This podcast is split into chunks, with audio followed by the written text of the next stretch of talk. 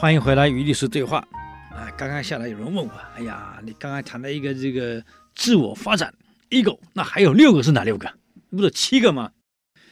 没有错啊，我也想到啊，这个孩子继承者如果7个发展都健全多好呢。所以一个健全的人格特质一定包含了7大发展。第一个自我发展，刚刚我们提到了。第二个是什么？生理性发展。一个人生理不健康，身体长得有问题，你想他人格能健全吗？个子太短太小，出去老被欺负，你说怎么健全？我永远记得我小时候，我念初中时很瘦啊，很小啊。我们那个年代很穷，小时候有一餐没一餐，我打赤脚打到初中啊，我小学毕业。你猜我多高？1.29米。我小学毕业才129公分，体重19公斤。早餐喝完粥，午餐在哪儿我真的不知道。进了初中初一，一进学校量身高1.32米，长了3公分，兴奋的不得了。回家跟我妈妈说，我又长了3公分了。你看，现在小学毕业哪谁长129公分的？那么小的个儿，生理发展不好，常常一定被欺负嘛。你说心理怎么会平衡？怎么会健康？所以人格发展的第二个条件，你生理要发展好，性发展好。第3个板块呢？脑袋瓜得发展好，有健康的身体，智商要健全，所以智能的发展要健全。我们当父母亲的，在孩子的培养过程当中，智能发展很重要。我们古人讲教育德智体群，第一个道德，智能，生理，体是生理发展，群是人际关系，是 EQ。 这4个，过去人讲4个，现在美国的心理学讲发展完全都涵盖了啊，所以中国人老早就讲过的话，不是现在学的西方理论才看到哦，原来有这么多需要注意到的。吴帝早讲了，这孩子将来继位，现在才7、8岁，他把霍光找来跟霍光说，现在我病重了，身体不行了，我让刘弗陵接太子，他不过7、8岁。霍光哭着跟武帝说，皇上如果走了，那么谁继承皇位？那不就刘弗陵吗？难道你不明白？哎呀，可是他小怎么办？你忘了我给你那一幅画吗？你们画什么？周公旦抱着成王受诸侯朝拜，那就对了，你应该明白你的角色了吧？我希望你像周公旦一样，能辅佐刘弗陵，不但在管理上你帮助他，他才7、8岁，人格发展上你得帮助他。所以不但我们刚刚讲的自我发展、生理发展、智能发展，下一个板块道德发展。一个领导人没有道德发展，任意妄为，怎么领导？所以第4个是道德发展，其实是情绪发展，情绪的稳不稳定。一个领导人喜怒哀乐不正常是很危险的。下一个呢是社会发展、心理发展，社会及心理发展，人际关系要健全，跟人家互动要健全，要理性。再下一块生涯规划发展，对自己生涯规划你要非常清楚。所以这些发展都是非常重要的，我们得去把它培养好，对一个孩子。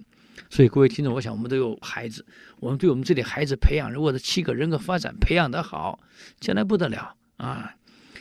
同样的道理，如果刘弗陵能够培养这么好，我相信又是一个好皇帝的。而事实上证明，刘弗陵确实是好皇帝。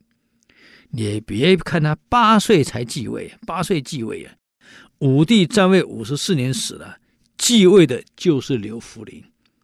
而刘弗陵继位后，还是一代明君，只可惜刘弗陵死得太早了。所以有时候我们人算不如天算，武帝当时看好刘弗陵，所以身体健壮，又智慧又聪明，让他继位，没想到寿命真的是不长，也很可惜啊。那么就这样，霍光辅佐了这个刘弗陵。那么当时呢，只有靠霍光一个人当时不够。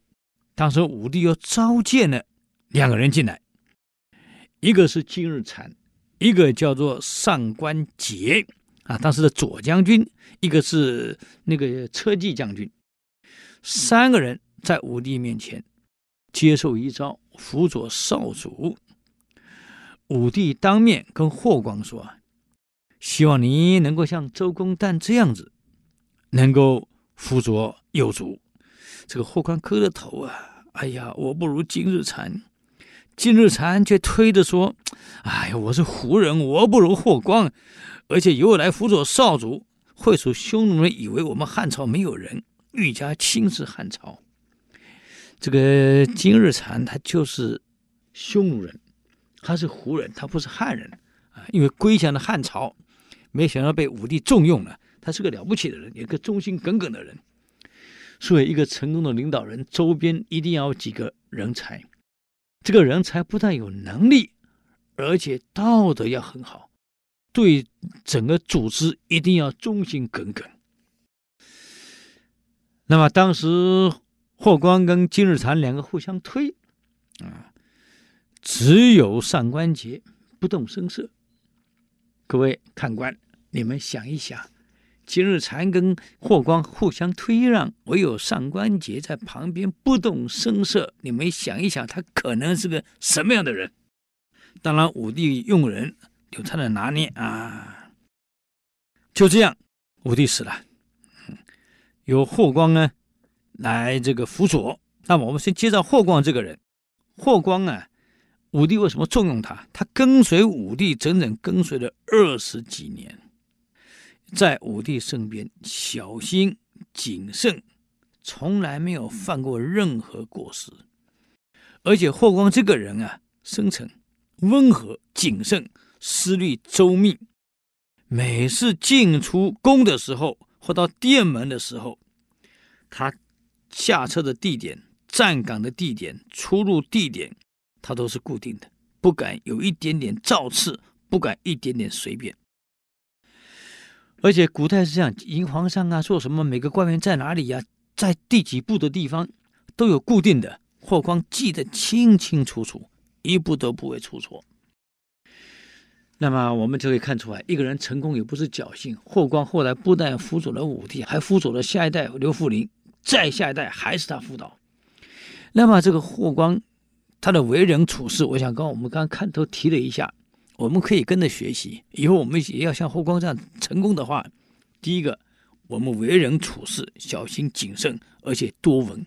霍光的特征多闻，什么叫多闻？学问很好，能力很好，有学问，又多闻，又谦虚，而且又谨慎，思虑又周密，为人呢又非常温和，所以他人际关系非常的好。这样的情况之下来辅佐一个领导人，我想这种人是非常适合的。那么另外一个金日禅明明是胡人，武帝为什么会重用他呢？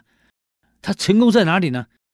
我们留着下一周回来给各位详细介绍。那么与历史对话，我们下周再见，谢谢。